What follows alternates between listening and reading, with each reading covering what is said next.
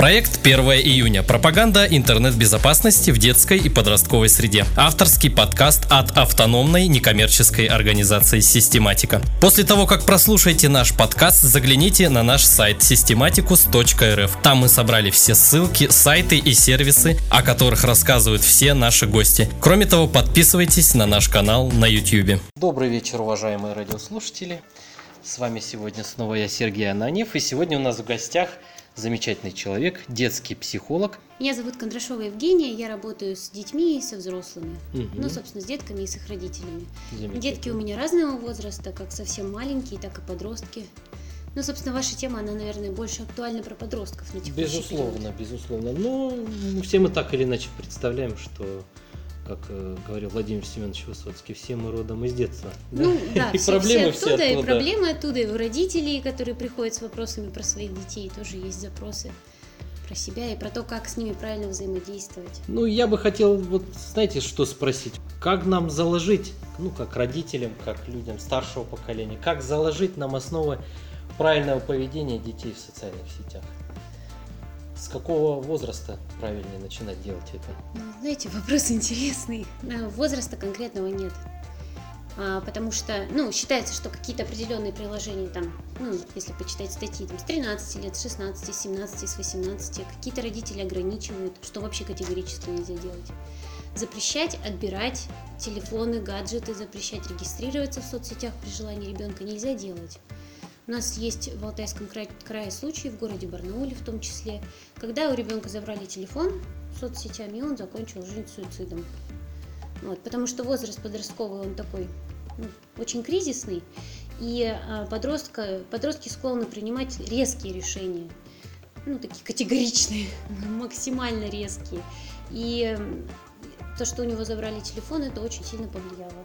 То, что забрали связь с миром. Поэтому в первую очередь, как выстроить эти взаимоотношения ребенка, соцсетей, интернета, это, наверное, быть другом. Ну, то есть договариваться, помогать, рассказывать про то, какие есть соцсети. Хотя дети скорее сами ну, расскажут вам, какие они есть. Не только же контакты Facebook, вообще Ну, а что делать, например, в том случае, скажем, когда социальная сеть для ребенка становится неким альтер -эго. То есть он в обычной жизни он один, а в социальных сетях он себя представляет в каком-то другом свете. А это вот как раз, кстати, интересный момент. У меня были случаи в практике. Девочка-подросток, 15 лет, она очень зажатая в обычной жизни. Она замкнутая, она не делится ничем с родителями. Опять же, почему? Потому что ее не принимают такой, какая она есть. А в соцсетях, в определенных группах она находит поддержку. И это не так плохо на самом деле. Она там реализуется, она рисует различные анимационные картинки, она нашла там поддержку, что да, у тебя классно получается, начала писать рассказы про эти картинки и начала, э, ну, продвигаться, условно говоря, нашла себе там друзей и свою компанию. Поэтому в этом случае ее ну, интернет, условно говоря, спас, немножко в социум вывел. Потом она в определенный момент поняла, что, ну, тут ребенок еще осознанный попался, что она сильно затягивается в соцсети. Обратилась к маме, они пришли ко мне, и она начала чуть-чуть как-то офлайн встречи устраивать с этими ребятами, которые у нас в городе. То есть тут надо просто чуть-чуть помочь.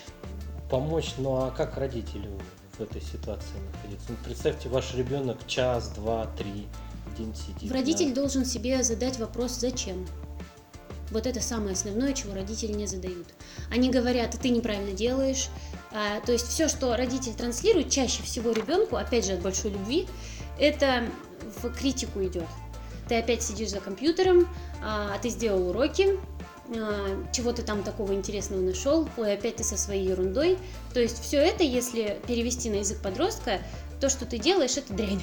Ну, по ну, факту. Понятно. Ну и тут Всё, старое и, действие от противного. Да, да, и подросток Ну впадает... и все-таки, если мы наблюдаем, ну уже конечный вид, как вот, например, у моих хороших знакомых, девушка 14 mm-hmm. лет, девочка учится, то довольно неплохо учится в школе, но при так, ну, непосредственном каком-то общении отобрали телефон, и я стал участником просто душещипательной истории, когда слезы, сопли, а какие-то вот... переживания. То есть действительно, как будто у человека его отсоединили от какой-то ну, от э, аппарата искусственной вентиляции легких или еще что-то такое, аппарат жизнеобеспечения Тут, какой-то. знаете, Как с этим бороться? Это же явный признак какой-то уже интернет-зависимости. Это явный признак интернет-зависимости, абсолютно правы. И как с зависимостью работать, это один вопрос. Но первое, родители уже допустили ошибку. Они границы нарушили. Подростковый возраст – это возраст выстраивания своих границ. И они берут и их нарушают. Она уже от них ушла в соцсеть, чтобы они ее границы не нарушали. Они берут и забирают вот эту связь с миром, где ей комфортно. Поэтому первое, что нужно делать, не забирать, а договариваться. Хорошо, вы забрали. У меня забирали у еще одного клиентки, девочки 13 лет, забрали телефон. Но она не сильно расстроилась. Она приходила в школу и выходила с аккаунта с телефона подруги. Ну, понятно. Я у мамы спрашиваю, как бы, ну и, и что? Она, ну как-то вот мы думали, что она извинится, будет делать уроки и вообще станет хорошей, удобной. А, поэтому и бороться с зависимостью, она на самом деле зависимость штука такая, она же если есть, то ее можно только перенаправить ну, в более конструктивное Ну положительное да, или на- поднять на более качественный уровень. Да, пусть надо, во-первых, как я уже сказала, задать вопрос «зачем?». Она там сидит просто потому, что у нее нет никаких интересов в плане, ну, не проявляет себя никак, а там она значима. Тогда в какой сфере? Может быть, она там fashion-блоги смотрит, make-up какие-то или еще что-то. Узнать, что ей интересно, и сказать, а давай мы на курсы тебя запишем, вот у нас там, их сейчас тьма тьмущая. Ну, как-то в офлайн режим ее вывести. То есть ниточку проложить к реальной жизни. Это первый момент, что нужно делать с зависимостью. Второй момент, люди зависимые, они, ну, как часто говорят, бросаешь курить, ешь конфеты, бросаешь есть конфеты, занимаешься спортом. Ну, какую-то более конструктивную зависимость перенес- перевести ее в конструктив. А сделать это можно исходя из интереса. То есть родитель, родителю важно понять, что его подростку интересно. Тут очень интересный момент. А, Родители говорят, да ему ничего не интересно, он сидит в интернете. Что он там делает? Безусловно, интерес какой-то есть. Конечно, да. он же что-то там делает. Мальчики играют в компьютерные игры. Вот еще одна зависимость игровая. Но он там что получает? Он там крутой, он там успешный. Ну, он реализует себя как, Да. э, как особь мужского пола. То есть, видимо, в жизни он этого не Не получает. получает какого-то. Так надо задуматься над этим. Тут очень важно, чтобы папа показал, как я себя в жизни как мужчина проявляю.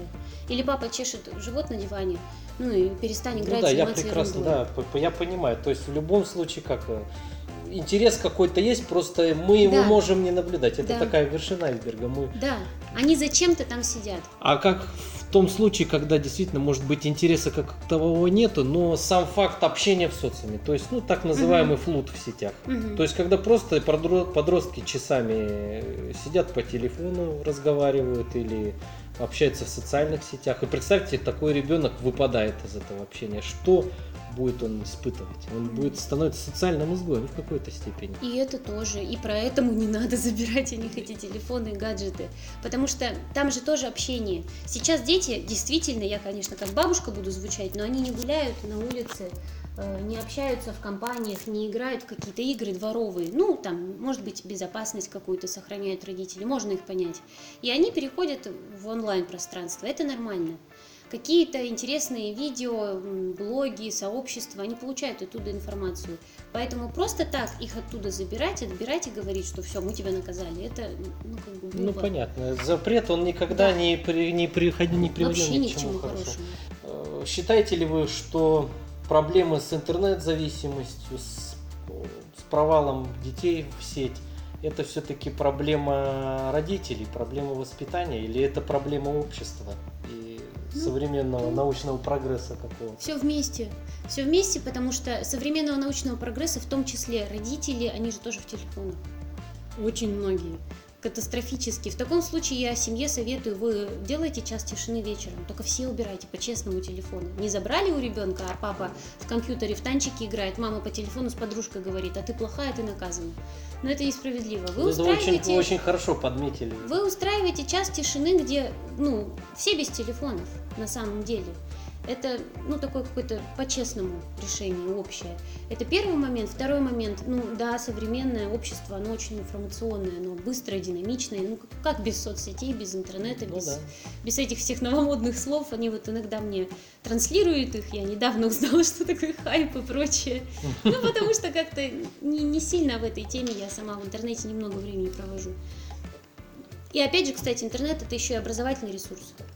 Безусловно. Поэтому Безусловно, просто забрать и сиди дома, читай Достоевского, ну да, неплохо, но надо идти в ногу с современным Много со миром. временем. Это безусловно. А давайте вот, если рассмотреть гипертрофированный случай, Мгм. когда ребенок в социальных сетях становится объектом насмешек, подвергается шантажу какому-то. Мгм. Ну, к сожалению, это имеет место быть. Мгм. Даже в среде сверстников, я уж не говорю Есть, каких-то. есть.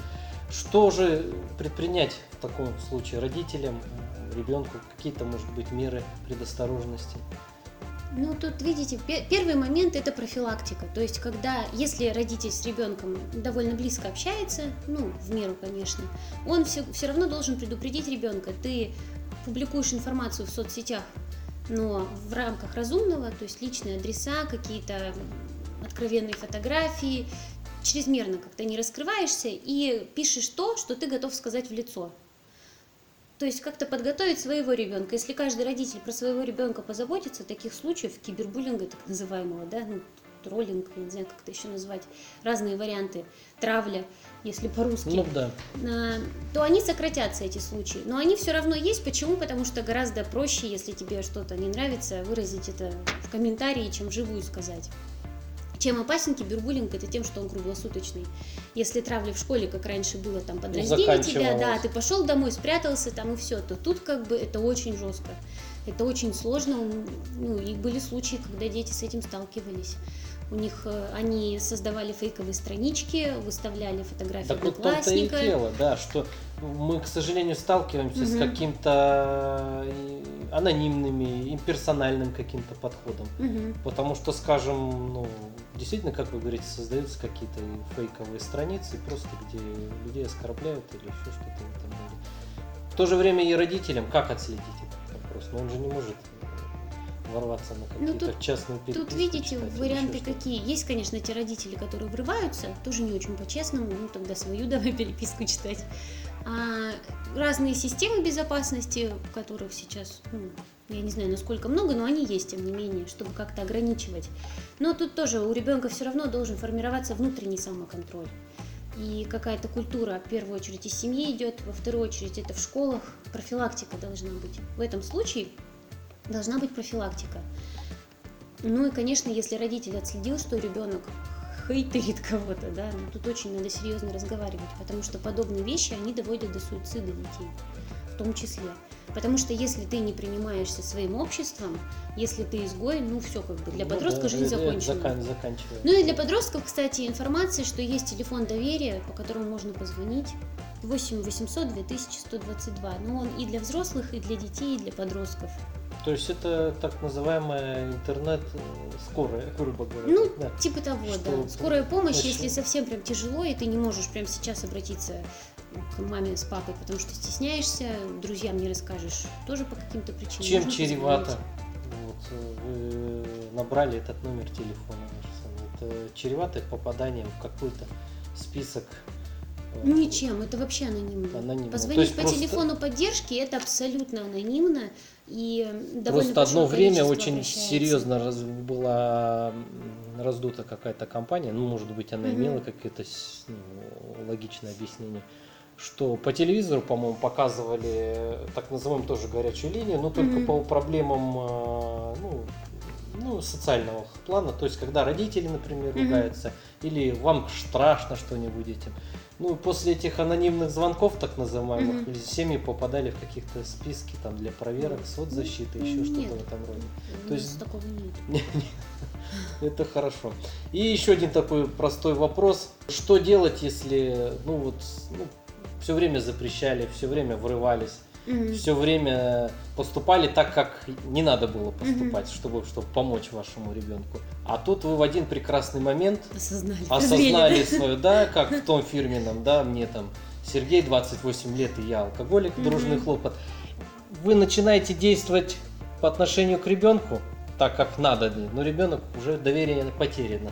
И он не хочет с вами идти на контакт уже. Ну, понимать, что вы что-то задумали, да? да, как ждут, ждет какой-то подставы. Что в этом случае делать? Ну, в первую очередь, нужно вот эти свои решения, то, что родитель принял, понял, решить изменить, решил изменить свое отношение к интернету, соцсетям и ребенку во всем в этом. Нужно озвучить это ребенку. Ну, извини меня, я вот раньше так реагировала, сейчас начинаю понимать, я то, что я взрослый, не значит, что я все знаю. Я вот хочу в этой... Это большущее, это этом- наступить на ложное эго свое. Ну, тут уж знаете, что дороже, эго или отношения с ребенком. Да. Вправе выбирать каждый родитель, Золотые никто слова. его не заставляет. Просто да- сказать по-честному, я буду стараться, но ты давай тоже. Все, давай вместе, помоги мне, потому что признаться, попросить помощи, ну это, это дети, подростки, они уважают это. А если просто я вот передумал, я теперь буду к тебе по-другому относиться, иди сюда, на вот тебе твой телефон, ну это унизительная позиция. Тоже получите обратку от подростка. Ему это не понравится. Ну, в принципе, никому это не понравится. Да, понятное дело. Самое большущее, вот э, наверняка ошибка, ну, можете поправить меня, если я не прав, это то, что по большому счету разница между взрослым человеком и ребенком зачастую заключается только в возрасте. В каких-то вопросах социального плана они по большому счету ничем не отличаются Ну, от они взрослых людей. иногда Единственное, что Повзрослее даже дети рассуждают. да, что по большому, вот в этом-то ошибка, что мы к ним относимся, ну, как к каким-то инопланетянам, то, что они, а уж про то, что они ничего не знают, ничего не умеют, и все плохо. Ну, тут, знаете, все равно все, каждый родитель в большинстве своем, не хочется в это верить, он, он любит своего ребенка, и он ведь забирает там или говорит, опять ты в телефоне, опять ты в компьютере, не, не от зла, просто там переживает. Ну, в таком случае скажи, я переживаю, что ты там глаза испортишь, давай поболтаем с тобой.